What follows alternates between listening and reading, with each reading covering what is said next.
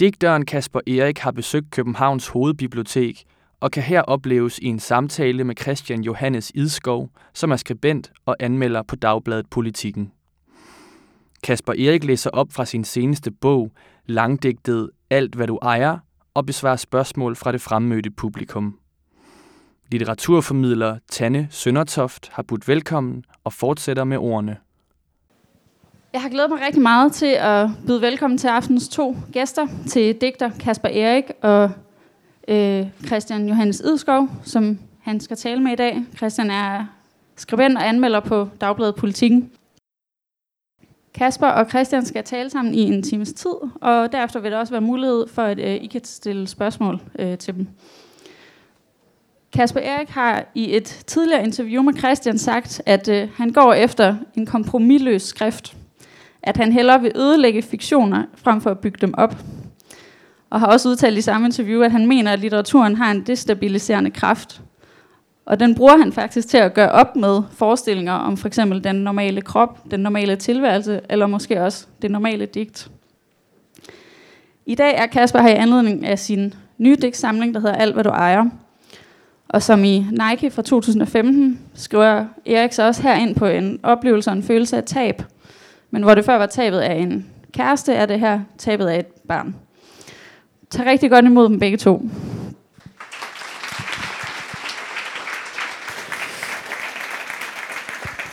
Tak for det. Goddag og velkommen. Jeg ved ikke, hvor mange af jer, der er på Instagram, men jeg kan jo se, at det er et ret ungt publikum, der er her i dag. Og øhm, hvis man sådan har fulgt med i lanceringen af Kaspers bøger, så er det ret tydeligt, at han i hvert fald har nået ud til et publikum der. Øhm, på SoMe. På SoMe, og det er jo Instagram med billeder og det hele, hvor du reposter mange af dem, der simpelthen har taget billeder af yeah. de billeder, som de har taget af din, din bog. Ja. Yeah. Hvordan har du det med, at uh, det er noget sådan ud på den måde? Det er fint. øh, nej, det har jeg det godt med. Det er med vilje. øh, hvad skal man sige? Jeg er glad. Alle dem, der læser bøgerne, alle dem, der snakker om dem derude, tak for det. Altså, jeg er glad for det. Ikke? det øh, bogbranchen er i krise, siger de. Øh, poesien er ikke så meget i krise, som folk tror.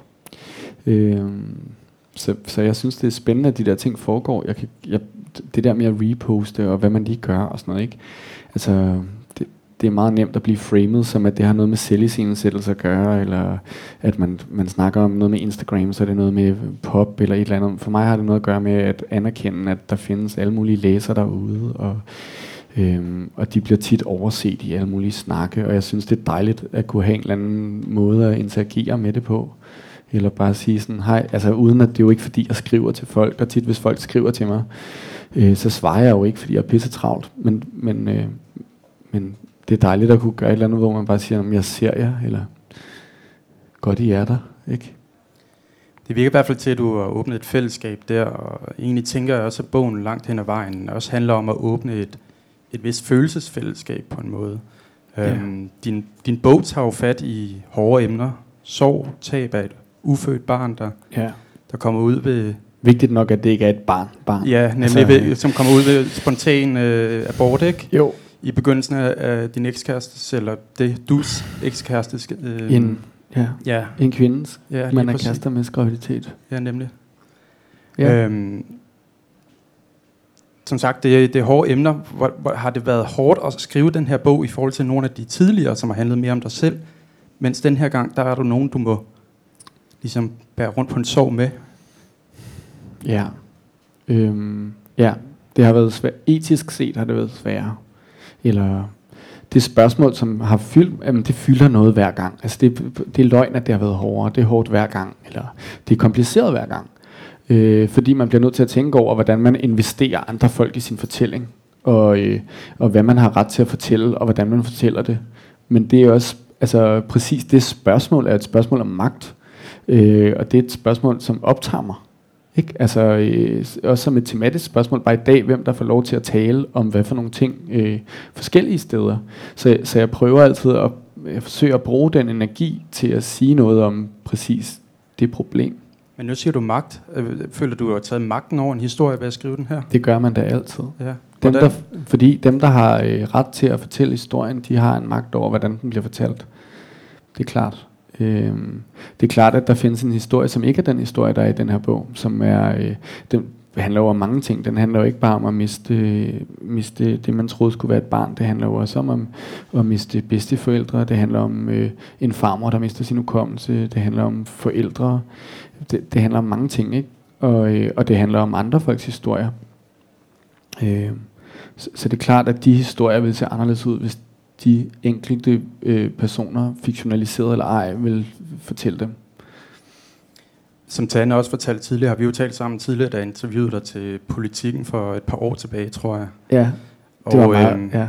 og dengang, der, der sagde du, at det var vigtigt, at poesien skulle være kompromilløs. Mm. Har det været svært at være kompromilløs med den her historie? Nej. Nej. Overhovedet Øh, ikke. Nej. Altså, øhm, nej, hvad det ikke er, det, komprom- det, kommer det er jo nemt for mig selv at få lov at definere. Ikke? Jeg kan jo bare sige, hvad det kompromisløs er, så kan jeg sige, det er det, jeg har gjort.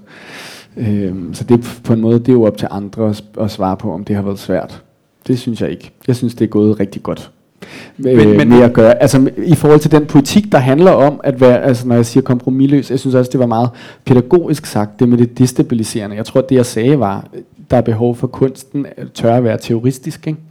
Øh, for at sætte det helt op på navlerne, som er, jamen det gælder om at ødelægge ting, altså det, det, det, altså det gælder ikke om, at, det er ikke fordi det gælder om at tage gisler, men, men, men det, det er sgu ikke fordi, jeg, jeg, jeg laver sgu ikke kunst, fordi jeg, jeg synes det skal være hyggeligt, og så øh, kan vi skrive om det på Instagram, og så er der nogen, der kan snakke om det ved et middagsbord, og nogen vinder en pris, og så går vi hjem klokken 5 og vasker hænder, og det har været dejlig, dejlig dag, og godt, øh, godt at kunst findes, øh, fordi det har været hårdt at være på arbejde, vel? Altså, men, må jeg afbryde dig her, fordi Ja. vi, vi, er jo- vi er jo nede i noget, der er ret mørkt her, men i virkeligheden er der jo også mange lyse sider ved den her fortælling. Ja, jeg synes, Ikke? nej, Altså, vi- det, jeg, vi- vi- at sige, det ja, synes ja. jeg er håbefuldt. Ja. Hvis jeg, altså, det er håb, ikke? Det er håb at sige det, jeg siger. Og så, dengang, det at sige, der er behov for en kunst, der er terroristisk, som tør at destabilisere noget, tør at drømme om noget anderledes, eller fortælle nogle andre historier, det er håbefuldt, fordi hvis der ikke, det er ikke et mørkt sted.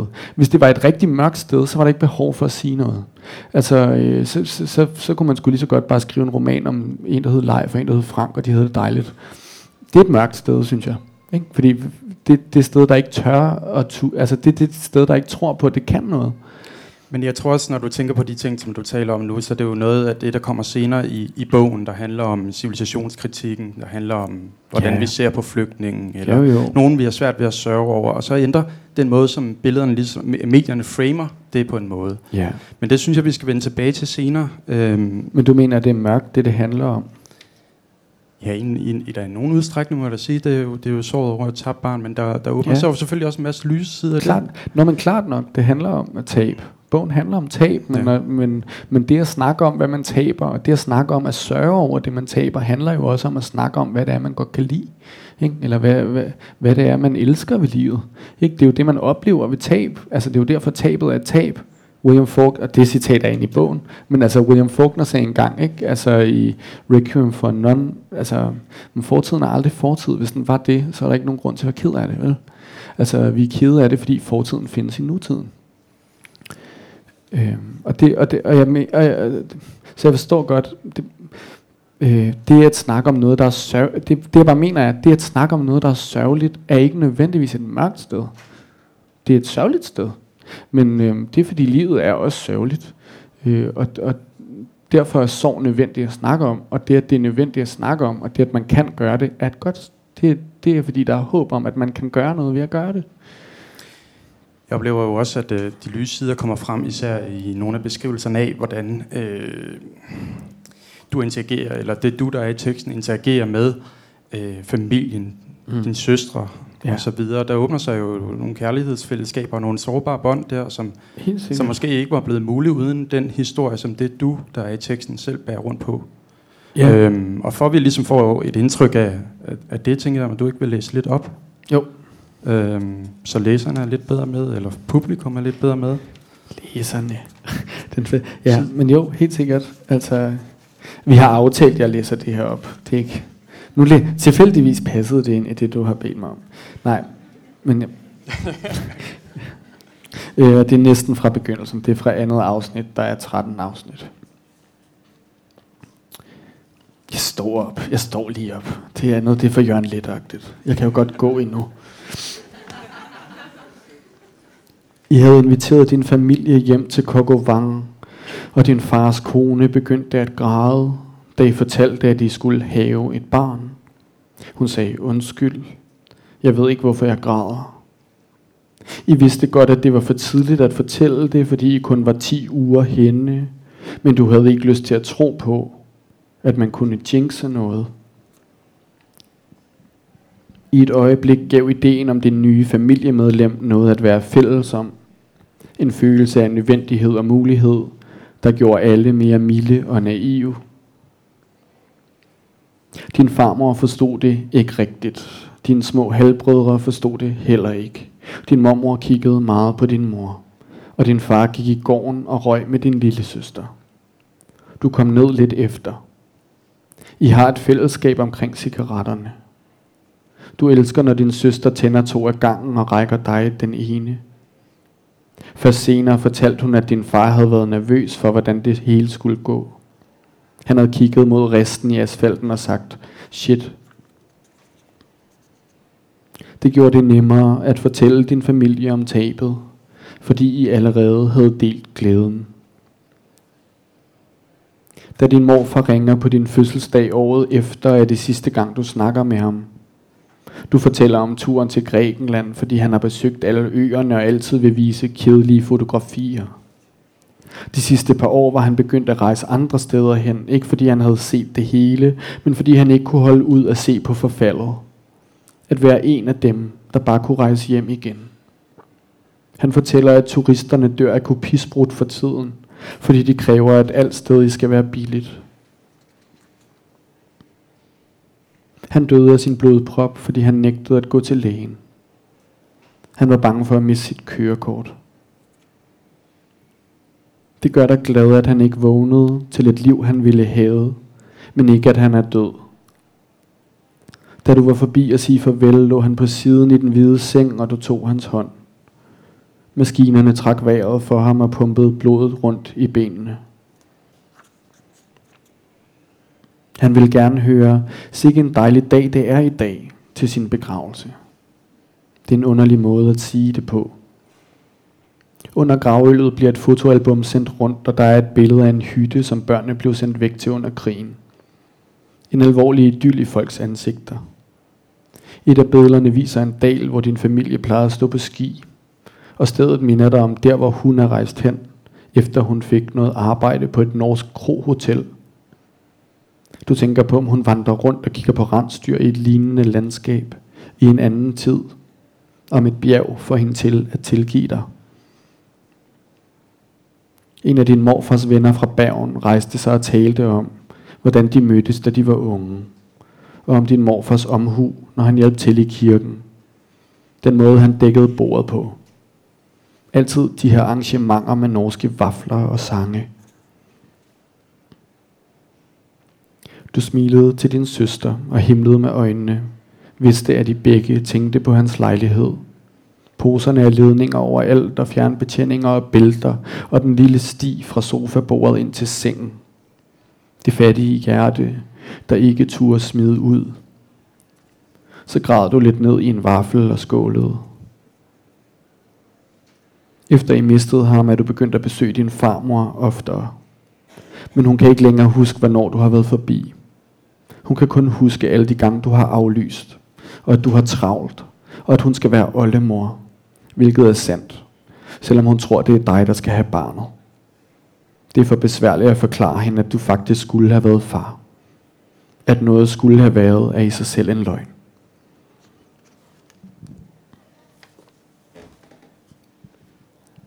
Blandt andet det her afsnit handler jo om øh, de roller, man går ind i, når man øh, bevæger sig i en familie, og hvordan man tager omsorg for hinanden og sådan nogle ting. Mm. Og jeg tænker, at noget af det roman, eller undskyld, digtet her også Jamen, gør, det må gerne være en roman ja. også, til begge ting. Den har jo næsten tykkelsen, ikke? Jo. Øhm, I hvert fald. Men det jeg også tænker på, det er, at den åbner op for, for et rum og taler om, hvordan det er at være potentiel far i det her tilfælde. Den, den, den, den går ind og taler om, hvordan det er at være kæreste til en gravid kæreste. Ja. Hvordan det er at være i det spil. Ja. som ikke er et spil bare selvfølgelig, men er, er, ja. er en men, tilværelse også, ikke? Jo. Jo, eller en øhm, rolle, altså en meget konkret rolle, som man også får tildelt ja. af samfundet. Har du, har du, er det noget, du har tænkt bestemt, at du vil gå ind i, at det var, det var en del af ambitionen med, med langdigtet, eller, eller øh, fordi vi ikke taler nok om det, eller, eller er det noget, der kommer af sig selv?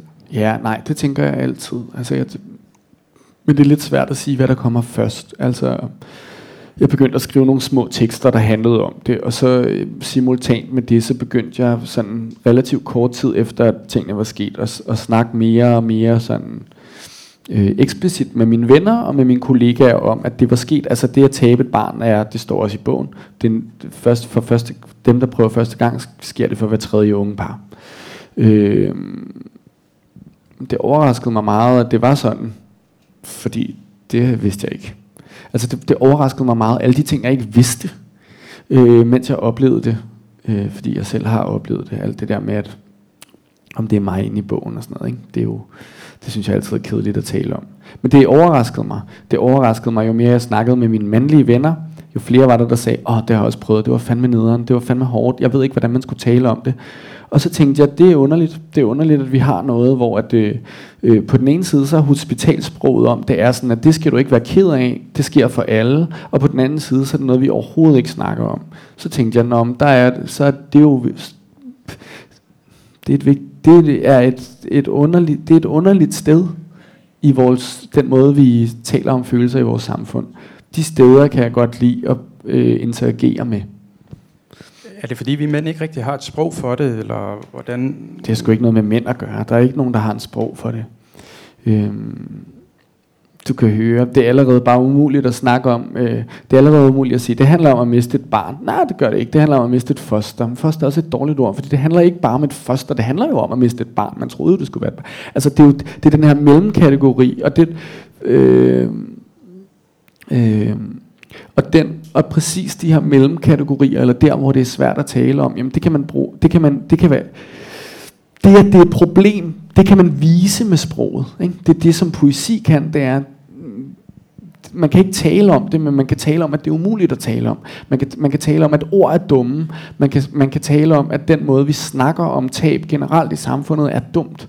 Øh, ikke som i, at det er uintelligent, men, men bare...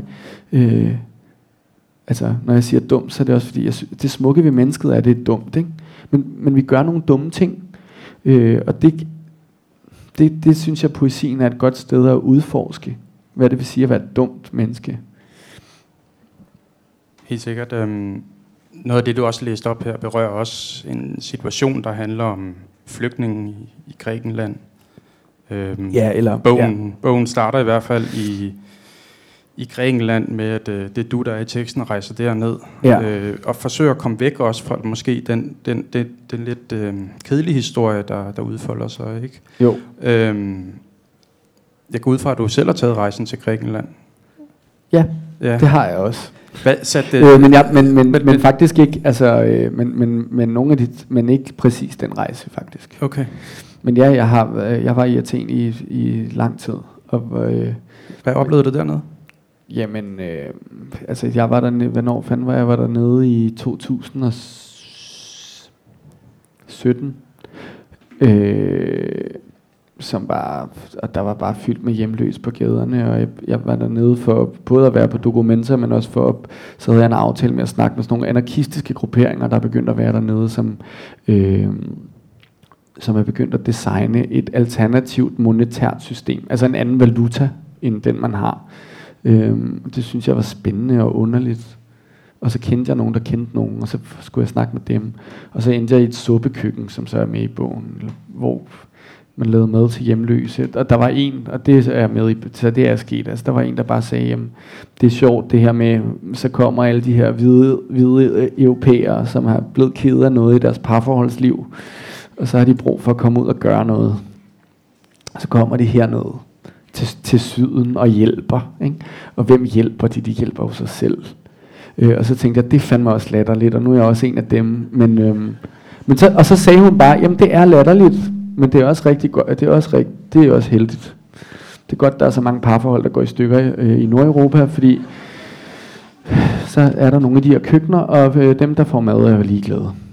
Ikke? Og det, det, det er skisme, som ligesom, ligesom når vi har snak, haft øh, snakken om flygtninge og de her folk, der instagrammer nogen på, øh, på vej op gennem øh, de, på de danske motorveje, og når folk siger sådan, I, I hjælper kun for, at det ser godt ud. Ja, ja, who gives a shit? I hvert fald ikke dem, man hjælper. Vel? Og det er ligesom, så det har noget at gøre med, perspektivet er rigtigt fra begge steder. Ja, ja, det kan godt være, at der er nogen, der gør det for at få nogle, nogle øh, etiske point til sig selv, og så føler at de gør en forskel i verden. Men hvornår er det blevet en dårlig ting? Altså, øh, øh, hvorfor blev det dårligt at opsøge følelsen af, at jeg gør noget vigtigt? Jeg kan godt se, det er et skuespil, men så samtidig så har det også bare en reel effekt. Og de steder, ja, men, men gjorde det noget ved dig at se nogle af de ting, vi måske har set på nyhederne, eller på internettet, eller noget af den stil? Ja, som, som, som så lige pludselig kommer meget tæt på? Ja, jeg kan fandme love dig for, at det gør en forskel, om man ser en politikken-artikel, eller om man ser, at der er en strand fyldt med efterladte redningsveste. Altså, øh, og fordi hvis det ikke gjorde en forskel, hvis, hvis, hvis folk kunne føle noget ved at øh, se noget i nyhederne, jamen så sad vi ikke her i dag og øh, stemte på den måde, vi gjorde.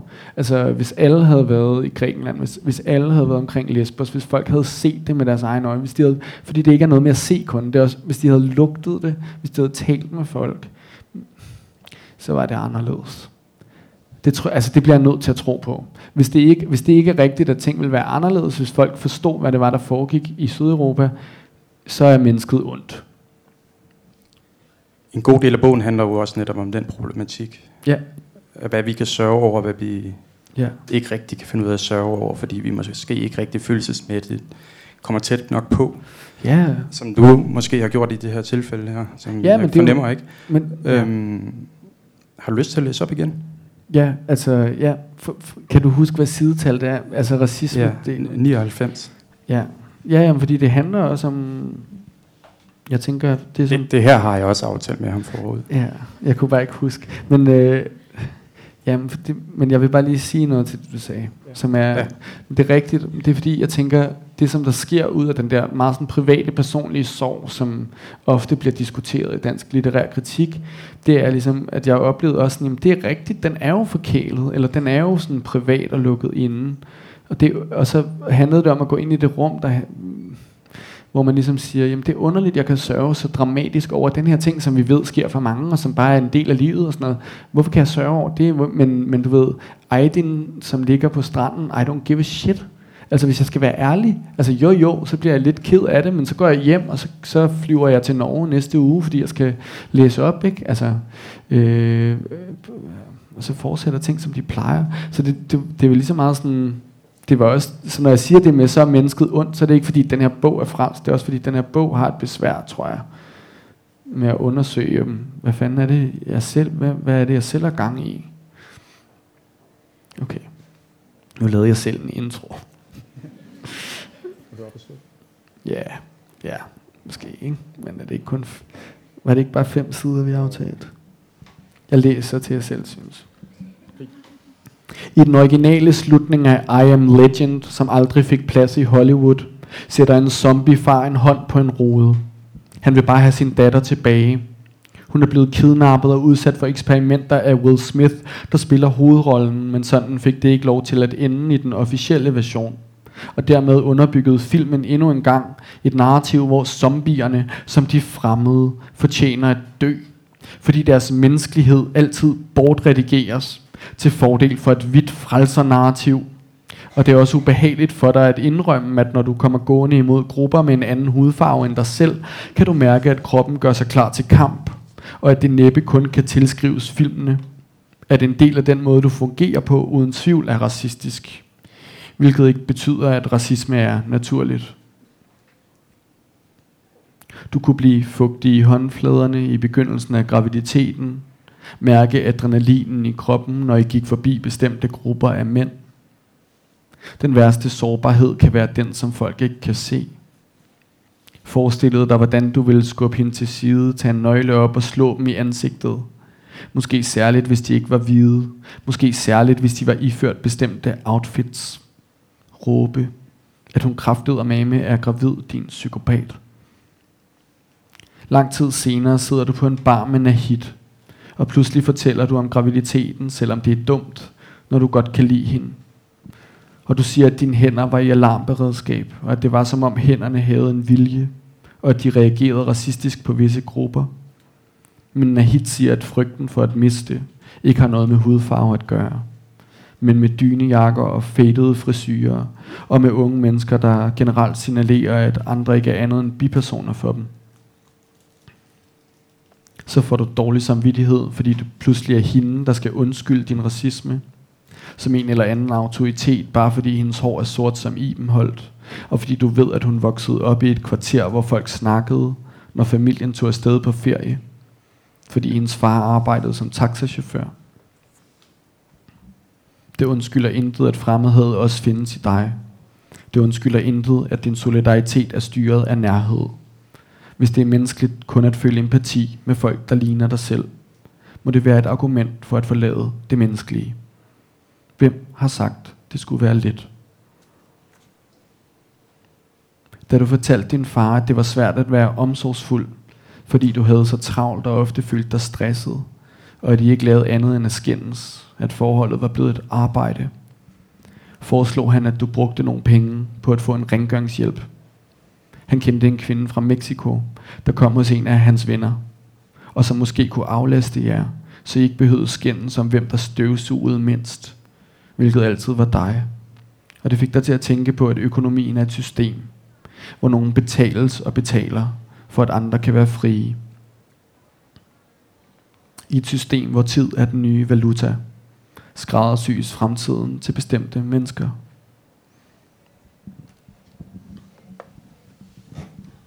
Nu sagde du før, du øh, begyndte at læse op, at øh, den her bog selvfølgelig også er en undersøgelse. Altså mens du skriver den selvfølgelig. Og man må mm. sige, at noget af det, du læser op her, der bruger du også dig selv ved at fortælle, går ud fra egentlig, at, at når du har set øh, nogen på gaden, så, så får du ligesom adrenalin op at køre, der, der måske kan, kan være på Jamen stå ikke i vejen nu. på en eller anden måde. Jamen ikke nu. Nej. Men altså meget, sådan meget konkret som en oplevelse af, af at være kommende far. Altså at, at kroppen, der sker noget med kroppen, som, som går ind i et eller andet mode, som var enormt ubehageligt, fordi jeg godt kunne mærke, hvad det var. Altså det var ligesom sådan, okay, men det var beskyttermodet, og det beskyttermode var øh, totalt knyttet til en forventning om sådan, nu kommer der nogle drenge gående, jeg, jeg ved, jeg kender, du ved, jeg bor i Nordvest, jeg ved, hvordan øh, det kan være. Ikke? Jeg ved, hvordan der, der kan være, man kan skubbe folk til side på en bestemt måde. Den forventning om, at det skulle være præcis de drenge, er en racistisk måde at tænke på. Ikke? Som, som jeg er opdraget til. Hvilket ikke, altså, det er Ja, det, det handler om, men som, man er, som vi er opdraget til. Det er bare ikke nogen undskyldning for nogen som helst til at så ligesom øh, acceptere den tanke. Nej, men der står også i bogen jo, at øh, racisme ikke er nogen øh, naturlig øh, ting. Ja, det tror jeg heller ikke, det Nej. er. Det er den største løgn. I, det er den største løgn, som vi lader, som om vi ikke snakker om i vestlig kultur. Ikke? Altså, øh, Hvor, tro, hvor tror du, den kommer fra? løgnen, Nej, jeg tænker mere på racismen, hvis den ikke er naturlig. jamen, den kommer fra kulturen. Altså, den, den kommer, prøv, øh, altså, Gud hjælp med, hvad fanden var det i går, ham der fra Faxe, nu er han, blevet, nu er han så blevet afsat fra borgerrepræsentationen, ikke? men altså, øh, som, som sagde sådan om øh, det, europæiske, det europæiske politi, eller hvad fanden det var, der stod, de skal ikke bare skyde advarselsskud, de skal skyde for at ramme, ikke? Øh, flygtningen, folk der er flygtet fra deres bombede arbejdspladser, eller øh, fucking i- altså livsvilkår, som er umulige at leve under. Ikke? Så flygter man. Øh, så er der en eller anden idiot, der sidder oppe i Danmark i Faxe Kommune og synes, dem skal vi skyde, fordi det tror Europa. Altså, det er ikke det, der tror Europa, min ven. Det er dig, ikke? Altså, den, den racisme. Og, det, er- altså, og grund til, at jeg nævner ham, det er sådan, Nå, jamen, det er en eller anden psykopat. Mm-mm, nej, det er jeg ikke. Ikke mere. Altså, i det kommentarspor, så var der bare sådan, de skal ikke skyde for at ramme, de skal skyde for at dræbe. Det var helt sygt. Ikke? Hvordan kan folk tillade sig at tænke sådan? Jamen det kan de, fordi at øh, alle de narrativer, vi ser i film, alle, blandt andet, ikke? der er, jamen for eksempel I Am Legend, prøv at høre, zombien er bare fucking den ikke-hvide hver gang. Ikke? Enten så er det den handicappede, eller også er det den ikke-hvide, og de ikke-hvide og de handicappede, de er for at slå jer ihjel. Og, og, og, og så har vi så øh, den gode beskytter, som så er Will Smith, som er sort, og så har man reddet den hjem. Ikke? Men det er ligesom, øh, men, men altså, øh, det er det, det handler om. Ikke? Det, altså alle zombie, næsten alle zombiefilm, der har været hen over de sidste 20 år, det handler om på en eller anden måde den kommende øh, borgerkrig, som kommer til at være i Europa. Hvor at det er, øh, og det der altid undrer mig, det er, det er okay at skyde de zombier.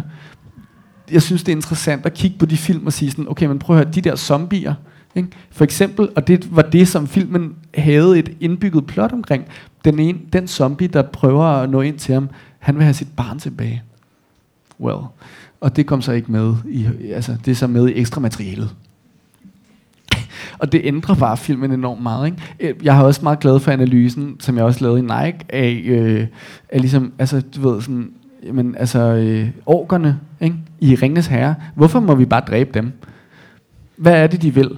De vil bare, altså prøv at høre, alle de andre lever sådan et grønt, dejligt sted. Har et dejligt liv, ikke?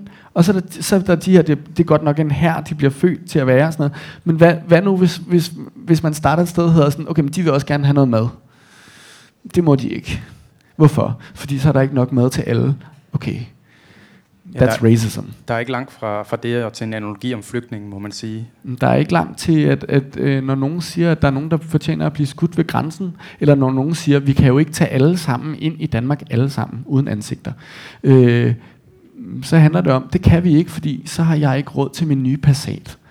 Ja, nemlig der er jo også en anden del af flygtningedebatten, og det der ligesom kendetegner den, at, at mennesker på en eller anden måde er blevet gjort til tal og noget, der skal passe ind i et regneark. Vi har en måde sådan at vurdere mennesker på i forhold til, hvad de er værd for samfundet og, og sådan nogle ting. Ja. Og det er jo sådan noget, der er med til at gøre os kolde, ikke sandt? Jo, men det er også bare det, der er koblet for eksempel til det med at kunne sørge over et barn. Ja, nemlig. Altså, som er, prøv at høre, det her, altså, der mangler en snak om, at øh, det er folks privatliv.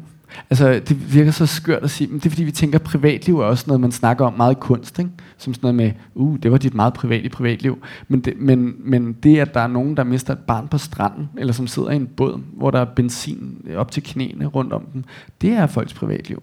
Det er deres rigtige privatliv, som er ligesom vores privatliv. Men når vi har en snak om det, så er det altid på sådan nogle øh, øh, globale navler, som handler om ligesom sådan de globale strukturer, og det er også nogle samfunds egne skyld og sådan noget. Ja, men det skulle ikke dem, der sidder med deres lille privatliv, det skulle ikke deres skyld.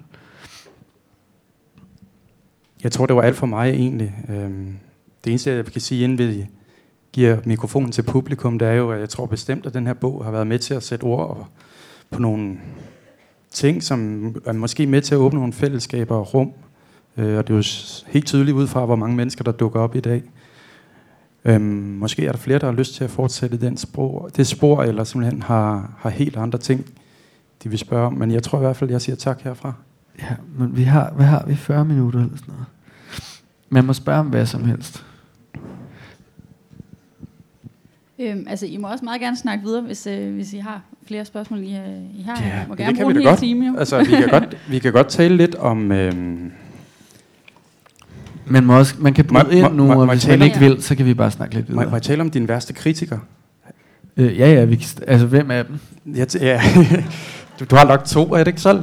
Nej, Erik Skyrum Nielsen og Jo. Mette Høgh med den seneste an, øh, anmeldelse af den her Nå bog. jo, men med det hører Men ikke kritiker. hende gider vi ikke tale om. Min værste kritiker er Skyrum, fordi ja. han er jo kritiker. Ja. Ja. Og Mette Høgh, hun fik ikke en Ph.D. Det var meget strengt. Nej, okay, Mette Høgh er også kritiker. Men prøv at høre, vi kan godt snakke om det. Nej, men jeg tænker... Det, det der, Nej, nej, nej, det er helt... Jeg, jeg er- tænker ikke, vi skal tale om negative anmeldelser. Mette Høgh Øh, har lavet en anmeldelse, hvor der står rigtig mange åndssvage ting. Der står blandt andet, men det, nu går, jeg gennemgår det bare, Jeg jeg, har ikke ikke snakket det. offentligt om det, fordi det gider jeg ikke, fordi hun har kun skrevet det der for at få kliks, og det er den eneste måde, hun har et arbejde på. Den fik to øh, stjerner i Berlingske, og der stod som overskrift, jeg har ikke læst den selv, jeg fik min kæreste til at læse den op for mig. Jeg sagde sådan, jeg tror ikke, jeg kan overs- kan du ikke bare sige, øh, først kan du ikke bare sige lidt nogle bullet points, og så prøvede jeg at gætte nogle sætninger, der stod. Så så vi, om jeg kunne gætte fem sætninger, og så havde jeg ret. Jeg gættede bare ud fra øh, anmeldelsen af Olgas oversættelse og øh, Mette Høs anmeldelse af Chris Kraus, hvor hun svinede Emma Holten, som har skrevet et efterår, som ikke har noget med Chris Kraus at gøre. Ja, så gættede jeg bare, hvad der stod om mig selv.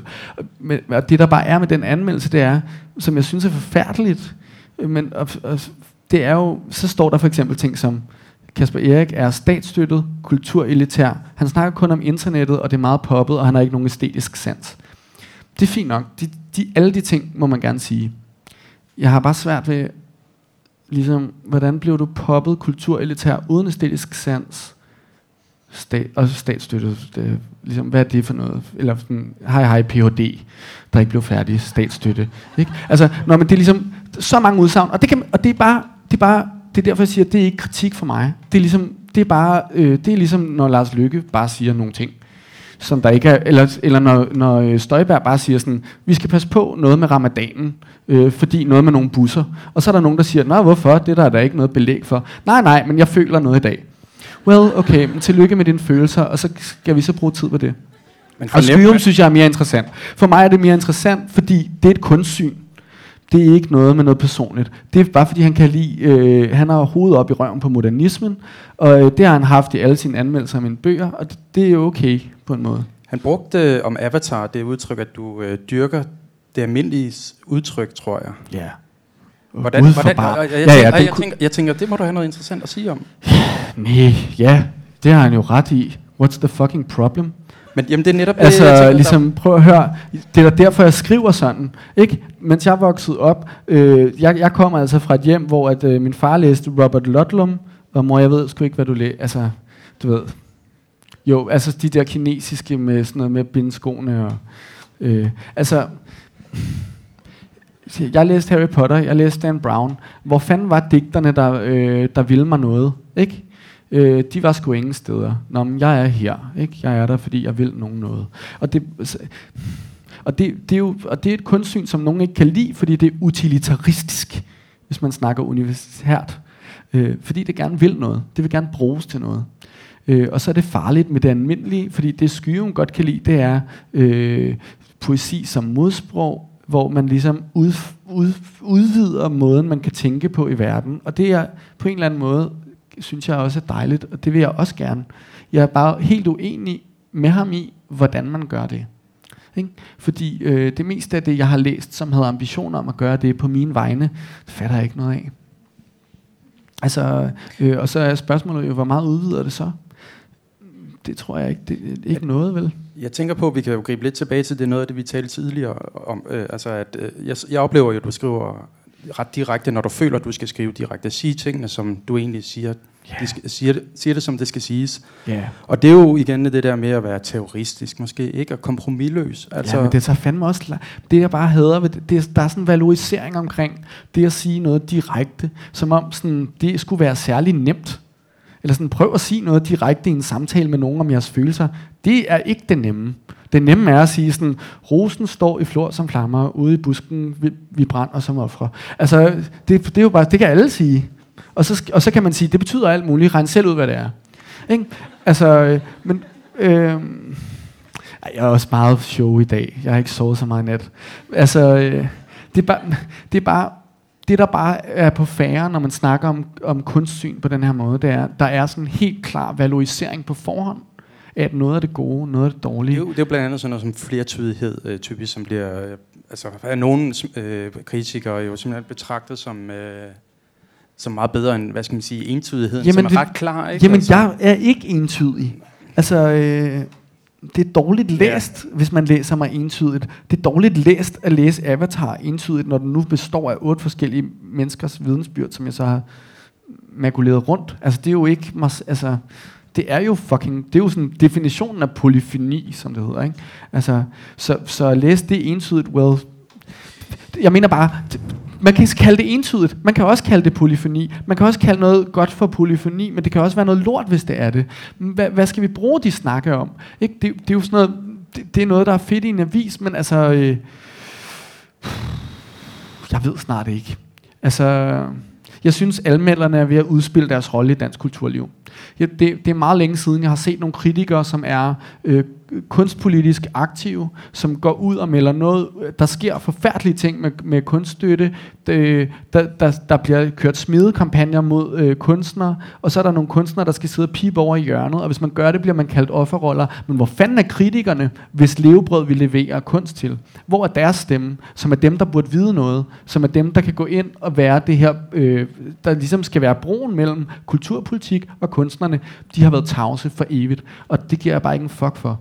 Altså det, det synes jeg bare, det, de sidder bare og skriver anmeldelser, og, de, og det gør de, fordi de selv er fucking presset på aviserne, hvor de ikke får noget løn, det ved du selv. Man får, hvad får du, 1200 kroner? Værsgo, prøv at læse 400 sider, 300 af dem er kedelige, og skriv noget klogt om det, ikke? Og du har, øh, og du har fire timer. Det er da klart, at man laver dårlig kritik så. Det er bare for at sige, så det er fint nok med det højt, det er fint nok, Erik Skyrum, den kører bare lidt på automatpilot. Ikke? Vi, vi bruger ikke kritikken til at tænke mere mere. Ja? Og, det, og det er jo det er det der, som kunstner er det fucking frustrerende, fordi jeg sidder og bruger tre år på at prøve at lave noget, der tænker på en anden måde, eller som prøver at åbne nogle mulighedsrum, og så er der ligesom nogle kritikere, som bare sådan slår til, jeg skal lige tjene 1200 kroner, øh, og, og så skal jeg også helst have nogle kliks, for hvis jeg ikke får nogle kliks, så har jeg ikke noget arbejde i morgen. Vel? Fordi hvis du er alt for klog i en anmeldelse, så, så bliver du bedt om lige, om du ikke kan skære en pointe skarpere, tror jeg. Ikke? Eller kan vi ikke lave en fed rubrik eller et eller andet, fordi den skal også ligge på nettet, og hvis der ikke er nogen, der klikker, jamen, så er vi færdige som avis. Ikke? Og hvorfor er vi færdige som avis? Det er fordi, der, ikke, altså, der er også i øvrigt kunststøtte til aviserne, eller kulturstøtte, ikke? ligesom der er til sygeplejer, fordi det er noget, vi er blevet enige om er vigtigt. Men hvorfor er der ikke nogen, der læser avis? Det er jo ikke fordi, at aviser er kedelige. Det er fordi, at de politikere, vi har, bliver ved med at slå på dem, der læser avis, som om, at de tror, de er bedre end andre. Og derfor så er det blevet okay ikke at læse avis. Det er okay i dag at sige, øh, jeg er uddannet, men det uddannede er også meget fedt. Ikke? Det, og, det, og det går helt tilbage til den, og det starter kraftet med i folkeskolen, og så ender vi her, hvor det bare er sådan noget, okay, værsgo Instagram. Men jeg tænker, at det var også noget, vi snakkede meget om i nullerne dengang. Det kan I bare skrive. Hvis nogen skal skrive en øh, opgave om Medie Danmark, så kan I bare bruge det. Det var noget, der også udfoldede sig i nullerne, må man sige, med Anders Fogh Rasmussens kamp mod smagsdommerne. Ja, det er og ham, hele der... undertrykkelsen af det menings, øh, ja, ja. Øh, altså de meningsstander, der er i, i offentligheden. Ja, men det er jo ikke, fordi det er jo ikke, altså Uffe og, og den, den kamp har han jo nærmest vundet så. Ja. Men, men der må der være en modstand et eller andet sted, som du også spørger efter her, ikke? Altså, hvor, hvor sidder de henne? Det er jo et godt spørgsmål, men jeg tror...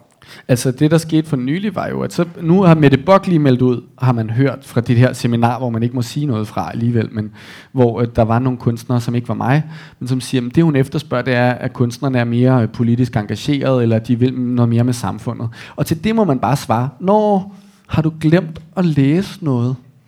Altså, ligesom, come on, altså sådan, øh, og så på et tidspunkt var der noget, hvor at nogle politikere skulle invitere nogle forfattere ind øh, til et møde om kunst og et eller andet, og i rolle i samfundet, og så bliver det kraftet med med sagt i en pan, officiel paneldebat, om ikke kunstnerne kunne tage og tage deres kunst og på en måde lave nogle bullet points eller noget powerpoint og lige fortælle, hvad det handlede om. og hvad man skulle bruge det til. Hvor det ligesom, det er ikke kunst. Eller det er jo bare, det, altså, fordi de ikke gider at læse noget. Men de vil gerne have det, fordi det lyder dårligt øh, at være, altså, det, det politikerne elsker mest, det er sommersæsonen i bogsektionerne, hvor de bliver interviewet om, hvad deres yndlingsbog er. Fordi så har de to uger til at finde på noget, hvor de kan og lægge noget på et bord, og det er altid en biografi, og det er altid noget med Isak Dinesen. Men det, altså, noget, det der lige ser godt ud, fordi man må heller ikke være ubelæst, men med mindre, at man kan bruge det til noget fedt. Helt sikkert. Øhm. Jeg ved det. Hvad fanden snakker men der er vi jo ellers, jamen, det ved det er et kæmpe, Men det er et kæmpe problem. Det her er et kæmpe problem, fordi det har noget at gøre med vores adgang til erfaringer, eller til måder at tænke på, som er anderledes end de ting, vi bliver bekræftet i hele tiden. Ikke? Og, hvis, og hvis vi ikke har øh, nogle parentes, voksne mennesker, som er gode forbilleder, som appellerer til, at det er vigtigt at udfordre sit eget verdenssyn, hvor, hvor er vi så? Og det er det, altså, Øh, det kan godt være, nu snakker vi, starter bare med Mette Hø og sådan noget, men jeg er ligeglad med Mette Hø på en måde. Men det hun er udtryk for, det er en tid, hvor at det er uinteressant at udfordre sit eget verdensbillede. Ikke? Og, øh, og der er ikke nogen, der tør at snakke om, hvordan man er et godt menneske. Hvad der er vigtigt at gøre. Folk er bare glade for at kunne lave en hurtig, nem kritik, som får en masse likes, fordi det er en god debat. Ikke? Præcis, og det er jo en del af Berlingskes nye linje, simpelthen, at uh, kritikken og omtalen af kunstværker skal jo næsten være som debatindlæg. Ja, ja, altså, altså Anne-Sophia Hermansen. Så de er politiseret før de overhovedet uh, jeg så er kommet hen til det. Anne-Sophia Hermansen havde en helt seriøs kronik for seks måneder siden, der handlede om, hvor rosen var henne, den dejlige romantiske rose i billedkunsten og i litteraturen. Øh, og med det så mente hun ligesom sådan de skønne naturbilleder. Det skrev hun to måneder efter, at Olga Ravns Den Hvide Rose lige var udkommet. Og lige inden det var, øh, var Jenny Thunedals bog i Sverige kommet, Roser skader. Så sidder man bare lidt sådan, hvor er, øh, jeg kan godt vise dig, hvor rosen er. Den er alle de her steder, hvor du ikke kigger. Men det var helt sikkert den anden type rose, hun ledte efter, var det ikke? Jo, men det er ligesom, pff, du kan, you can't always get what you want. Altså, øh, fordi det, de gerne vil have, det er noget, der ikke er så strengt. Ikke? Du skrev jo selv øh, klummer i informationen en periode. Øh, er du holdt op med det? Ja. Vil du fortælle, hvorfor? Øh, ja, ja, fordi de lavede øh, sektion 2 om. Okay. Det er ikke, altså det var bare... Jeg havde, Nå, det er rigtigt. Det gik hen til international, international me- meningsdanner. Det er rigtigt, ja. ja, det er fint nok. Det synes jeg, der er godt. Ja. Altså, det er fint Ja. nok. Det er jo bare et øh, redaktionelt valg. Jeg kan jo, altså, det er jo ikke, fordi jeg ikke må skrive klummer. Jeg, de har jo sagt, du kan jo bare skrive nogle klummer, så skal du sende dem, og så kan de stadig komme i. Så, så har jeg bare ikke gjort det, fordi jeg skulle lige noget andet. Jeg skulle lige lave en bog og et teaterstykke. Og Du fortalte mig her, før du øh, gik øh, på her, eller vi gik på her, at du øh, sidder og skriver forord og sætter sammen til en strunge-antologi. ja. Og jeg har jo godt kendt til din øh, begejstring for strunge, øh, før vi talte sammen her. Har du? Det jeg tror jeg, jeg har læst på internettet et eller andet sted. Nå ja, der er altid nogen, der spørger mig, om jeg ikke godt kan lide strunge, fordi det virker, som om jeg kan. ja. Har du lyst til at fortælle lidt om det så? Ja, altså, øhm, jeg kan godt lide strunge. Øhm, Hvor, hvor kom men, jeg synes, men jeg synes, det var interessant. Jeg blev spurgt, om jeg ville det her. Altså, jeg blev spurgt af Gyldendal, om jeg kunne tænke mig at være den, der skulle lave det nye udvalg af strunge. Der er ikke kommet noget siden 80'erne. Øh, og det eneste, der findes, det er samlet strunge, og den er rigtig grimt trygt, og den er umulig at læse, hvis nogen er Altså, den står på alle mulige værelser, men man kan jo ikke, den vejer 10.000 kilo, og, og, og, det er helt blækagtigt, og indholdsfortegnelsen står som noget værskvud og mudder øh, bagved. Øh, så der var behov for noget nyt. Og så synes de, at det virkede som om Strunge var aktuel for nogle forfattere, som øh, altså, det kunne tale ind i sådan nogle som mig, jeg er Hassan, Thijs Jørgentoft. Øh, de her unge, unge mænd, unge vrede mænd på en eller anden måde, tror jeg. Bjørn Rasmussen. Øhm, og når jeg synes, det var interessant at sige ja til, så har det noget at gøre med den måde, jeg er opdraget til at forstå Strunge, og den måde, jeg selv har læst Strunge på, som jeg oplever som to vidt forskellige ting. Øh, det, som folk tænker om Strunge, er noget andet end, end det, der står i bøgerne. Og så derfor er det en spændende opgave. Har vi læst dem forkert i gymnasiet? Nej, altså øh, faktisk ikke. Nej, det tror jeg ikke. Altså, men det sjove, der er sket, er, at øh, jeg læste min gamle dansklærer Helge Kraup, han har engang interviewet Strunge for Sidegaden. Sidegaden var det her øh, tidsskrift, som øh, nu også er dødt. Alle tidsskrifter er døde.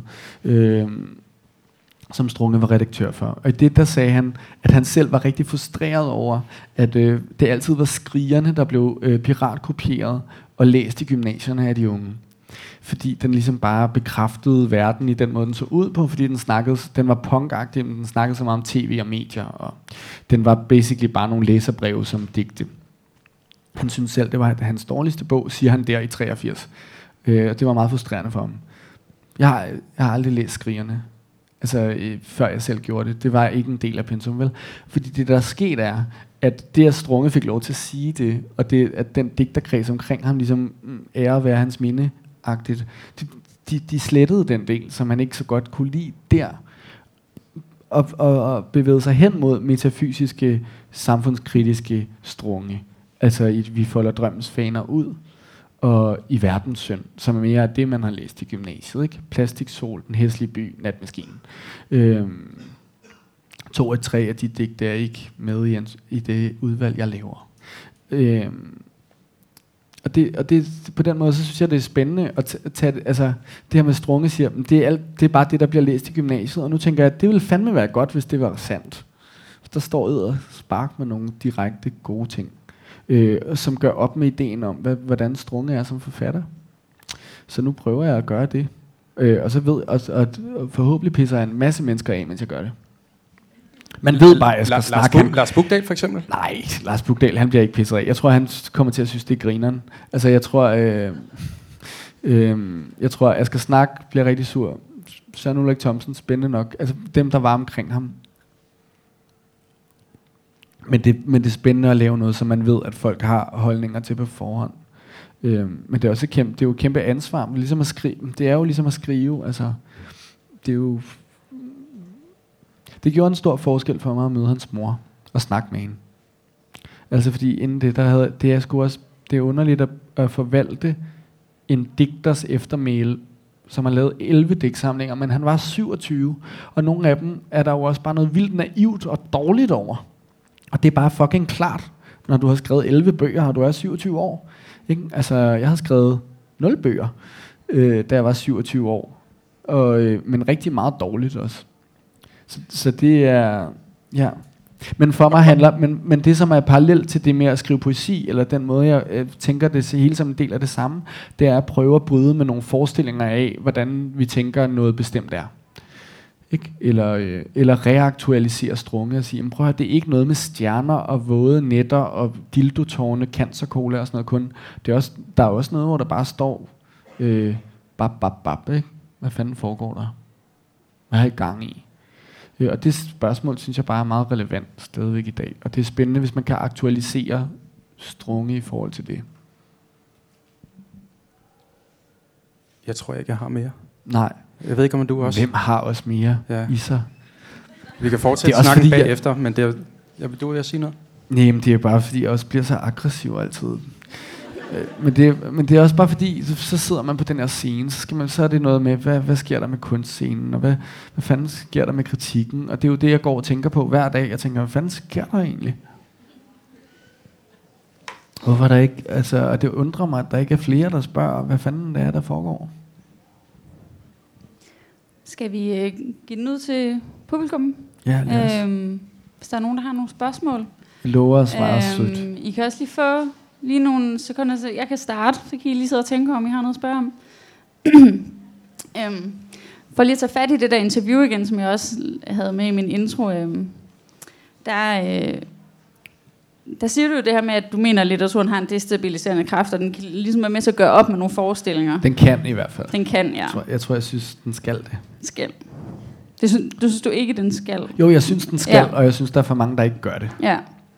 Men øhm, I har også snakket om i dag, at litteratur faktisk bes- også beskæftiger sig rigtig meget med samfundet og med verden på alle mulige måder, men øh, i interviewet siger du også, at du heller ikke synes, det nytter noget i sidste ende, altså at faktisk øhm, har litteraturen svært ved at lave om på verden, eller rent faktisk forandre noget, øh, når det kommer til stykket. Er det, er det noget, du stadig mener, eller mener? Ja. Ja. Øhm, ja, det mener jeg stadigvæk. Men, det, men når jeg siger det sammen med det andet, så er det for at sige, jamen det stopper jo ikke ved at læse en bog. Altså det, altså det er jo ikke... Øh, bøger er, er, tænker jeg som noget teknologi, der kan hjælpe os til at få adgang til andres oplevelser af verden, eller hjælpe os til at føle på en anden måde, eller hjælpe os til at finde fællesskaber i nogle bestemte måder at tænke på, eller hvad man nu skal sige. Øh, det er fint nok med de fællesskaber, men, men det kommer der jo ikke forandring ud af. Altså, det, det, det er bare for at være realistisk. Altså, det, det, det kan starte der. Ikke? Det kan også hjælpe midt i en proces, eller, men, det, men det er jo ikke fordi, at så har mange læst en bog, og så ændrer vi samfundet. Der sker jo nogle ting til efter det. Øhm, så det er mere, det, jeg tror, det, det er mere fordi, at jeg er bange for den passivitet, som kan ligge i at beskæftige sig med politisk kunst, som er, at det stopper med, hvem- at man beskæftiger sig med politisk kunst, og så tillykke med det. Men det åbner vel også nogle små fællesskaber, dem der er til stede i dag og hørt det og sådan noget, vil sikkert gå ud og, og tale videre om det. Øh, og det kan være, at de fortæller deres venner det og så videre. Ja, ja, det er jo klart, det er jo i små forhold, men, Selvfølgelig. men det rykker der noget. Ja, det tror jeg, jo jo, men jeg tror det sagtens på, at det rykker noget. Men det er ikke det, der skaber forandring. Altså, det, det er godt, at der sker nogle forandringer eller nogle forskydninger i folk. Det er godt, der opstår fællesskaber, hvor det, det kan forandre meget for den enkelte. Det er jo også bare noget med nogle planer. Det er jo ikke, fordi jeg ikke tror på, at litteratur kan forandre noget i os. Det, når jeg bare siger, det, det er bare fordi, man skal ikke slå sig til tåls med, at, den, at kunst per automatik kan det. Den kan det, hvis det er godt. Den kan det, hvis der er nogen. Øh, og hvis den gør det godt, så kan den det, hvis dem, der har oplevet noget godt, også gør noget efter det. Ikke? Øh, Vi har et spørgsmål øh, hernede. Øhm, nu snakkede du om, at du skrev dårligt, øh, ja, før du blev 27. Og Ja. så jeg kunne godt tænke mig at høre lidt om sådan, den proces, du har været igennem. Øhm, kan du fortælle lidt om det? Ja, det var en proces. Øhm, Ja, men jeg startede på statskundskab i 2008, øh, og der, der skrev jeg allerede lidt digte. Øh, og så tænkte jeg, at det er godt med statskundskab, så, kan jeg for, så ved jeg noget om verden, så kan jeg forankre min poesi i noget. Ikke? Øh, men det, det tænkte jeg på, ud fra en eller anden forestilling, hvor jeg øh, faktisk ikke havde læst særlig meget poesi. Ikke? Altså, så droppede jeg ud af statskundskab, så tog jeg på højskole, fordi nogen sagde, at jeg skulle gøre det. Altså nogle gode personer i mit liv sagde, hvorfor prøver du ikke at gøre det her? Så gjorde jeg det. Så, så, var, så synes jeg, jeg var rigtig god til at skrive, mens jeg gik på højskolen. Jeg har altid været en meget dygtig elev. Dygtig til at afkode, sådan, okay, hvad foregår der her? Hvad gør man? Og sådan noget. Så kunne jeg bare se de første to år, altså da der var gået to år, jeg startede på universitetet, som ikke havde noget med universitetet at gøre, som bare havde noget at gøre med at blive ældre, så kunne jeg godt se, okay, det her skrevet er jo noget, det er jo noget prætentiøst lort. Altså, jeg har bare prøvet at skrive et eller andet, som jeg troede digt var, eller sådan, sådan her laver du sådan det gode digt, lærerbogen.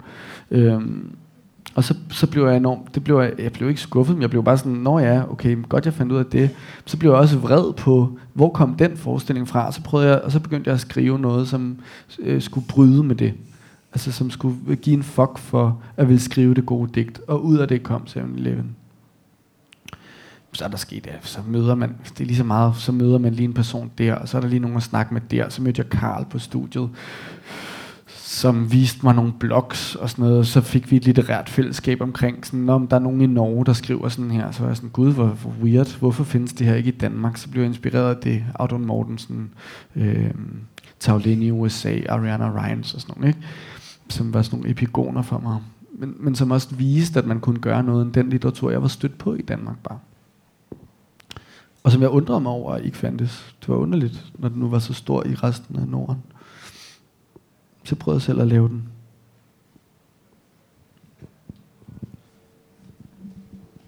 I har et spørgsmål mere her. Tak. Hvad hedder det? Jeg tænker bare på i forhold til den der kritik, du møder fra Mette Høgh, for eksempel. Ikke? Jo, Hvad jeg det møder den jo ikke rigtigt. Nej, nej. Den du får i hvert fald. Ja. Og særligt i forhold til at ville lave noget kunst, som skal lave tager. Ja. Hvad det så betyder? Du sagde lige før, at at din bog ikke handler om mænd og sådan noget. Men jeg tænker alligevel på, kan vide, om hun bliver pisse sur, fordi du er en mand, der skriver om noget med børn og sorg og følelser og dig selv, og en mand med et handicap. Altså, hvad, hvad gør i virkeligheden den position, yeah. man har som forfatter for ens mulighed for at lave tager, lave kritik, uden det kommer til at handle om ens person eller ens narcissisme, det man laver? Ja, det er et godt det er et godt spørgsmål. Øh, jeg ser, I hvert fald i forhold til Mette Høgh-anmeldelsen, så står der på et tidspunkt, at det er noget med, at jeg skriver fra en offerposition og en minoritetserfaring. Og det siger hun kun, fordi hun ved, at jeg har et handicap. Tror jeg, ikke? Fordi jeg har skrevet en bog om det før det. Men der står ikke noget i bogen om det overhovedet. Der står sådan, øh, hej, den her person er vokset op i et stort hus i Valby. Øh, og tænker nogle racistiske ting. Altså det er sådan ikke det. Det er ikke det er aktuelt ikke minoritetserfaring. Ikke? Det er middel den højere middelklasse erfaring. Og øh, en erfaring af at, at, at føle sig lidt skamfuld over faktisk at være vokset op i et stort hvidt hus. Øh, det med mænd, jamen selvfølgelig handler det om mandefølelser. Jeg ved ikke, hvad Mette Høgh tænker. Og, det, men det, og det, du ved... Øh, og, og, men, og der, hvor det bare stopper for mig, det er, og det ved jeg faktisk stadigvæk, jeg ved faktisk stadig ikke, hvad hun tænker, efter at have læst anmeldelsen. Så I don't know. Do your job. Altså, øh, øh, men, men jeg vil også bare sige, at den her kontekst, det gør jo ikke, at jeg ikke bliver ked af det. Det gør jo ikke, at jeg ikke... Det, altså, når jeg får sådan en anmeldelse, så kan jeg ikke sove i to dage. Så tænker jeg, skal jeg sige noget, skal jeg ikke sige noget. Det er kun fordi, jeg har, gode, jeg har en kæreste, som er virkelig god til at, du ved, øh, øh, sige sådan, prøv at høre, du har lavet alle mulige fede ting. Altså, hun er en nar. Ikke? Altså, der findes narrøve i verden. Måske behøver man ikke engagere sig med alle narrøve i verden. Og måske må, har hun også ret i nogle ting, men det må hun gerne have ret i. Ikke? Ja, min redaktør var meget sådan helt karate agtig Du skal, ikke, du skal ikke slå tilbage. Det er det eneste, de vil have. Altså hvis du gør det, så har de vundet, så får du rødt kort. Ikke? Altså det er ligesom at blive spyttet i ansigtet på en fodboldbane, hvor dommeren ikke ser det. Hvis du slår nu, så er du færdig. Øhm, ja, jeg ved det ikke. Altså igen, jeg har ikke lyst til at svine med det høj. Jeg synes bare, det er dårligt litterært arbejde. Altså det, vi har det samme uddannelsesniveau. Det kan ikke være rigtigt at tænke, at den litterære tænkning skal være så... Fordi jeg tror jo på, at hun kan tænke ordentligt. Hun, det er det, der pisser mig af. Ikke? Det er også derfor, Skyum, jeg tror ikke, han kan tænke bedre, end det, han tænker. Jeg tror, han skriver det, han mener, og det, han føler. Ud fra det kunstsyn, han har. Mette Hø, hun kan godt. Hun gør det med vilje. Ikke? Det er med vilje. Hun tænker med vilje dårligt.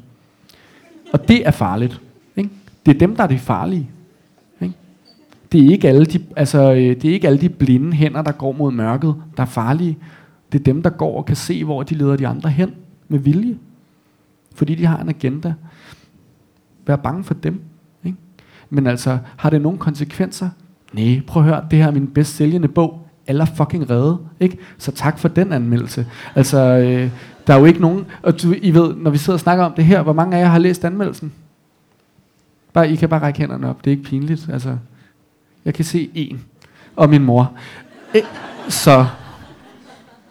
Og det er fordi, at hun sikkert holder Berlingske. Altså, nej, men, okay, nej, men jeg ved ikke, men prøv at høre, altså det er bare, så det er også noget med, så det er også noget med proportioner. Jeg er også i en privilegeret position, jeg får lov her at sidde og sige noget. Hun er i en privilegeret position, når hun sidder på en avis.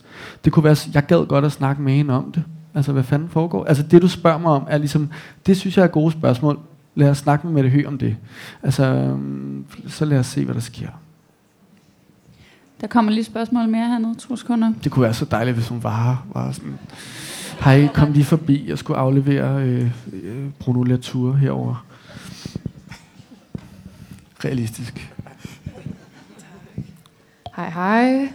Øhm, nu sagde du tidligere det der med at, at snakke om at miste et barn. Det handler ikke om, at mænd ikke har noget sprog for det, men det handler om, at vi ikke har noget sprog for det overhovedet. Og så bliver jeg lidt nysgerrig over om at vide, at hvilke, altså, hvilke emner synes du ikke, vi, at nu bliver, hvilke emner synes du, vi mangler et sprog for? Det kunne jeg godt vide. Det kunne jeg godt tænke mig at vide. Øhm, hvilke emner? Det er et stort spørgsmål, Top tre jeg emner, vi mangler et sprog. Det er sådan en ny slags, øh, en ny slags BuzzFeed-artikel. Tre emner, vi mangler et sprog for. Jamen, jeg, men jeg synes for eksempel, altså øh, i forhold til maskulinitet og sorg, er der, er der, det er jo ikke fordi, mangler et sprog. Jamen det, men det at sige, at der mangler et sprog, kan lige så godt være, at der, er meget, der findes meget sprog, som er uformåent. Det ved jeg sgu ikke. Altså de ting, jeg skriver om, ikke? Altså det er jo derfor, jeg skriver dem. Øh, så øh, så top tre ting, der mangler et sprog for. Altså unge mænd, der mister livet på grund af depression, avatar. Unge mænd, der lever med handicap, øh, eller, i skism, eller i krydsfeltet mellem at have et handicap, eller ikke at have et handicap. Eller øh, unge mænd, der oplever øh, at miste et foster i 11. uge. Og øh, altså, det er top tre emner, jeg synes, det, vi ikke har noget sprog for. Håber jeg. Øh, Klimakrisen. den, ja, men den er jo med i alle, altså den hænger også sammen med alle tingene. Det er klart. Det er bare, Den fylder også noget i bogen faktisk, meget lidt, men øh, den, den er synes der. du meget lidt? Jeg synes meget, meget. Men så er det jo altså indirekte, ikke? Nej, nej, det er også direkte. Altså, Det må du gerne fortælle mig mere om, hvordan du ser det. øh, jamen altså, øh, for eksempel, det, der står, der er det her, hvor han kommer ud af svømmehallen. Jamen, altså prøv at flygtningekrisen er en klimakrise. Altså, Det hænger sammen. Ja. Is it, it's not, it's, I mean, it's easy. Det burde alle forstå. Jeg prøver at finde, jamen altså, ja, klimakrisen, men det, men igen, det, det synes jeg faktisk er måske, ja, det, men vi har masser af, igen, vi har masser af sprog for det. So little action, so much language. Altså, øh, og, og jeg tror bare, men med klimakrisen, det er bare sådan, hvor, passer, hvor skal jeg skrive fra? Men Det kan jeg ikke. Jeg kan ikke skrive inden fra klimakrisen. Men kan det passe, at du i information har sagt, at klimakrisen har enormt meget med klasse at gøre, hvis ikke det har mere med klasse at gøre end klima? Ja, det er kraftet med sandt. Klimakrise. Jamen igen, altså flygtningsspørgsmålet er et klimaspørgsmål, og det er et spørgsmål om klasse. Ikke? Øh, og det er også, men, men, men det tror jeg var i forhold til, når vi snakker om folks private ansvar for ikke at flyve eller købe økologisk. Det at sige, du skal ikke købe økologisk, hvilket i øvrigt er forkert med nogle varer, afhængig af, hvor de for eksempel er fra i verden. Øhm, det, det er et klassespørgsmål. Ikke? Hvem har råd til at købe økologisk? Det er ikke alle, der har det. Og hvis folk siger, jo, det er alle, der har det, så er det fordi, de ikke ved, hvad klassespørgsmålet er. Altså, øh, så, så det er et klassespørgsmål. Når vi snakker om, at vi skal flyve mindre, så tror jeg, der sidder folk, også i Danmark, der tænker, hvad snakker de om? Fly, hvor meget flyver folk? Der findes folk, der aldrig har fløjet. Det er som om, det er der nogen, der har glemt, når vi snakker om øh, at flyve mindre. Det er jo ikke, vi skal flyve mindre. Det er øh, rige svin hur, på hur, til hurtige konferencer. I skal flyve mindre. Ligesom at klimakrisespørgsmålet på et globalt plan, når man snakker om kvoter, og når man snakker om, hvem der må udlede CO2, det er et klassespørgsmål. Ikke? Vi har drevet rovdrift og slaveri indirekte, og vi gør det stadigvæk med tekstilindustrien især, på ikke bare den tredje verden, men også øh, i land. Mm, det, det er en klassestruktur. Vi fastholder nogen i en bestemt øh, klasse, samtidig med, at vi vasker hænder. Ikke? Altså, det nytter ikke noget. Så, så, det er, så, så, så jeg tror, da jeg sagde det, at det ikke for at nedprioritere klimaspørgsmålet. Det er for, det er for at sige, jamen hvis vi ikke snakker om, om, om klasseskæld i forhold til klima, så nytter det ikke noget. Vel, altså, det, det nytter ikke noget at snakke om folks private ansvar. Det nytter noget at gøre noget på et større politisk plan, som ikke rammer skævt. Altså, øh, fordi, og det, fordi at det der er med konsekvenserne af klimakrisen lige nu, som ikke bare er en klimakrise, som er en, altså, klimakrise lyder, det, det er jo en humanitær krise. Altså lad os nu snakke om det som problem, mit ord, problemet med ord som klimakrisen for mig er, at der er for mange, der kan få lov at sidde og tro, at det handler om at redde noget græs. Ikke? Og det er det jo ikke. Altså det er det måske også. Men, men, øh, men et sted vi kan mødes er, at vi skal redde noget græs, fordi det er sådan, så nogle folk kan bo der, og hvis der ikke er græs, så dør de. Og det der er med konsekvenserne af klimakrisen er, at det rammer bare totalt forskelligt. Ikke? Det rammer den globale underklasse. Det er dem, der flygter og der er nogen, der kan bo her, og synes, det er dejligt med den varme sommer. Ikke? Tillykke med det. Så altså, det er et klassespørgsmål. Og det skal vi til, og jeg synes, at det mangler i retorik. Det er noget, der mangler i sproget. Og hos politikerne? Jamen det er fordi, at øh, hvad fanden, altså, hvad, hvad, hvad, hvad fanden, altså du får da ikke nogen fra Venstre til at indrømme, at Nej. klasse pludselig er vigtigt. Men måske Uffe Elbæk Nej. kunne indse det. Ja, Eller prøve at indse det. Det ved jeg ikke. Jeg har sgu ikke, det, det har jeg sgu ikke den store tiltro til. Det ved jeg ikke. Altså jo, måske ham. Altså måske alle mulige. Jeg, jeg synes da, at, øh, hvad hedder hun, altså jeg, jeg synes da enhedslisten er der meget mere relevant i forhold til, og jeg, altså jeg ved ikke, hvem jeg stemmer på. Det gør jeg aldrig. Nu er der jo, der er jo valgkamp nu. Det kan man se i busserne. Men, øh, men altså, jeg, jeg synes da ikke, at alternativet er et godt bud på nogen, der, kan, der skulle kunne motivere en god klimapolitik. Jeg synes, det er et godt bud på nogen, der kan være med til at sætte en dagsorden. Jeg tvivler godt nok på deres handlekraft, når det kommer til stykket. Ja. Yeah. Der er altså. et øh, spørgsmål mere hernede fra salen. Får du lige nu? Jo, tak. Øhm, jeg var lidt nysgerrig på din... Øh når du bruger billeder og sådan noget. Du, jeg kan, fordi jeg, jeg kan høre, at du har sindssygt meget på hjerte. Også live, ikke kun, i, uh, ikke kun på skrift. Og meget der, på, det skal stå på mit visitkort. Meget ja. på hjertet, live. Der er bare nysgerrig, fordi for eksempel, der, der er, der er hurtiglæst avatar, så det, der fangede mig der, jeg er helt med på det direkte også, det var nogle af de der billeder, og det er jo sådan meget øh, selvoptaget, fordi det er noget, jeg selv ligesom lever mig ind i. Og hvor meget, hvor meget, når du siger det der med, at kunsten kan en masse, men man skal ikke tage det for givet, at, at det bare fiser rent ind. Øh, hvor meget øh, er du bevidst om de, de greb, du ligesom gør der for at få fat i, øh, fat i folk et eller andet sted? Det ved jeg ikke. Det er et dårligt svar. Altså... Jeg tænker, at Avatar er måske den mest utilgængelige bog, jeg har skrevet.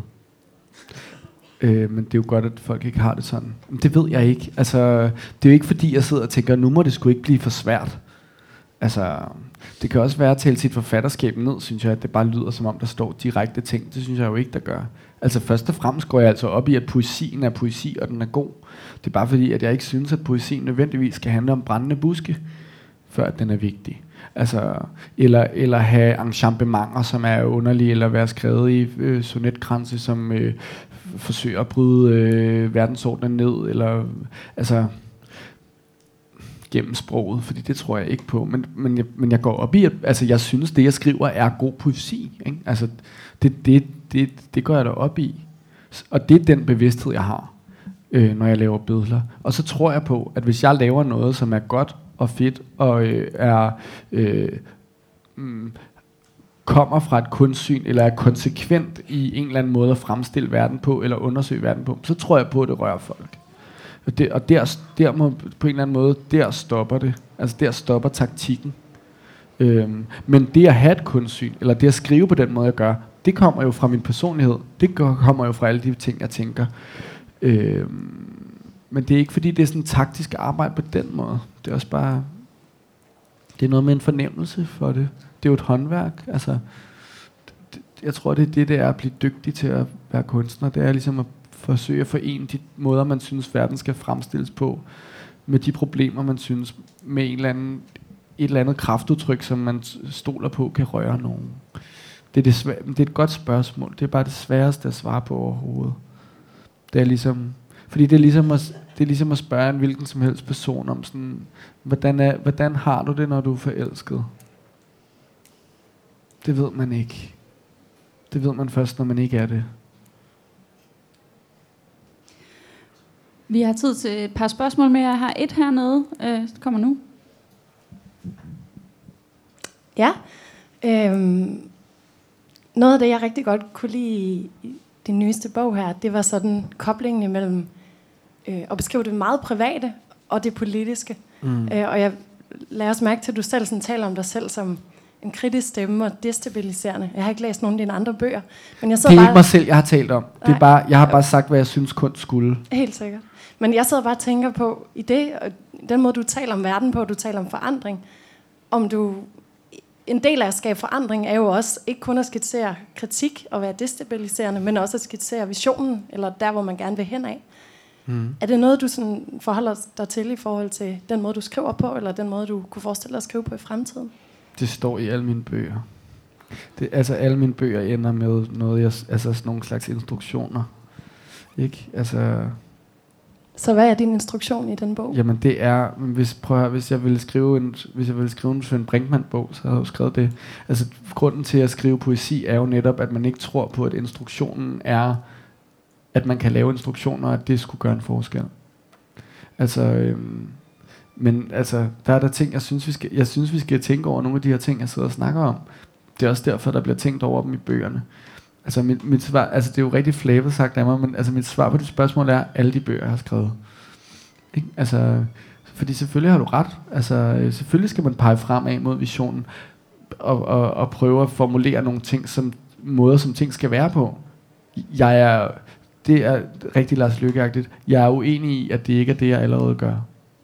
Øh, det at snakke om tab, det at snakke om kritik, det at snakke om, hvad, hvad vi snakker for lidt om, det at snakke om, at der er nogen, der dør, uden vi taler om det, det er at pege hen imod, hvor vi skal hen. Vi skal hen det sted, hvor et ingen dør, og bare har fortjent det. Vi skal hen det sted, hvor, øh, hvor at det i hvert fald er sådan, at ingen får lov til at gå igennem livet og leve et liv, hvor at øh, andre dør for et godt ord, uden at tænke over, at det er det, der foregår. Altså, mm, det er det sproglige, sproglige bevidsthed også handler om. Det er det, der foregår inde i mine bøger. Vi skal hen det sted, hvor at vi tænker over, hvad det betyder at opleve et privat tab, men ikke at kunne opleve et kollektivt tab. Altså, hvad, hvorfor er det sådan? Ikke? Det er fordi, det vi er blevet skolet til, det er nemt. Det, det er klart, alt i vores krop fortæller os, at det skal være sådan. Men det gælder om at forlade, det gælder om at forlade det, det gælder om at forlade det, det, det er jeg, som fortæller os, at vi er hovedperson i verden. Det handler mine bøger om tror jeg. Håb, håber jeg. Altså, og det, er jo, altså det, det kan også være, at det er forkert. Jamen, så, og det er det jo tit, så tænker man, så har man skrevet en bog, så tænker man, det, den her del, det fik jeg ikke snakket om, eller den her del, det synes jeg ikke var godt nok, eller det utopiske fylder ikke nok, det fylder noget til sidst, og sådan noget. Så prøver man at gøre det næste gang. Men jeg kan ikke fortælle, hvad det er, der så kommer til at ske. Andet end, at det nok bliver en sci-fi. Jeg skriver altså sci-fi inden de andre, det er det, fordi det er det eneste film, jeg ser. Jeg skriver bare så langsomt. Jeg har prøvet at skrive en roman nu i tre år. Jeg har skrevet 40 sider. Det er fordi, så skal de på toilettet, og det skal, så skal de hen et andet sted. Det keder mig. Et spørgsmål mere på faldrevet. Så tænker jeg, at vi siger, at det var det for i aften. Tusind tak, fordi I havde lyst til at komme og snakke, og tusind tak, fordi I alle sammen mødte op. Ja, tak fordi Ja. I kom. Ja, tak fordi I kom.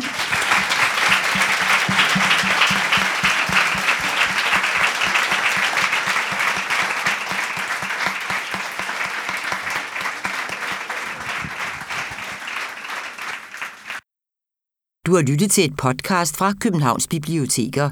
Du kan finde flere podcast på bibliotek.kk.dk/lyd.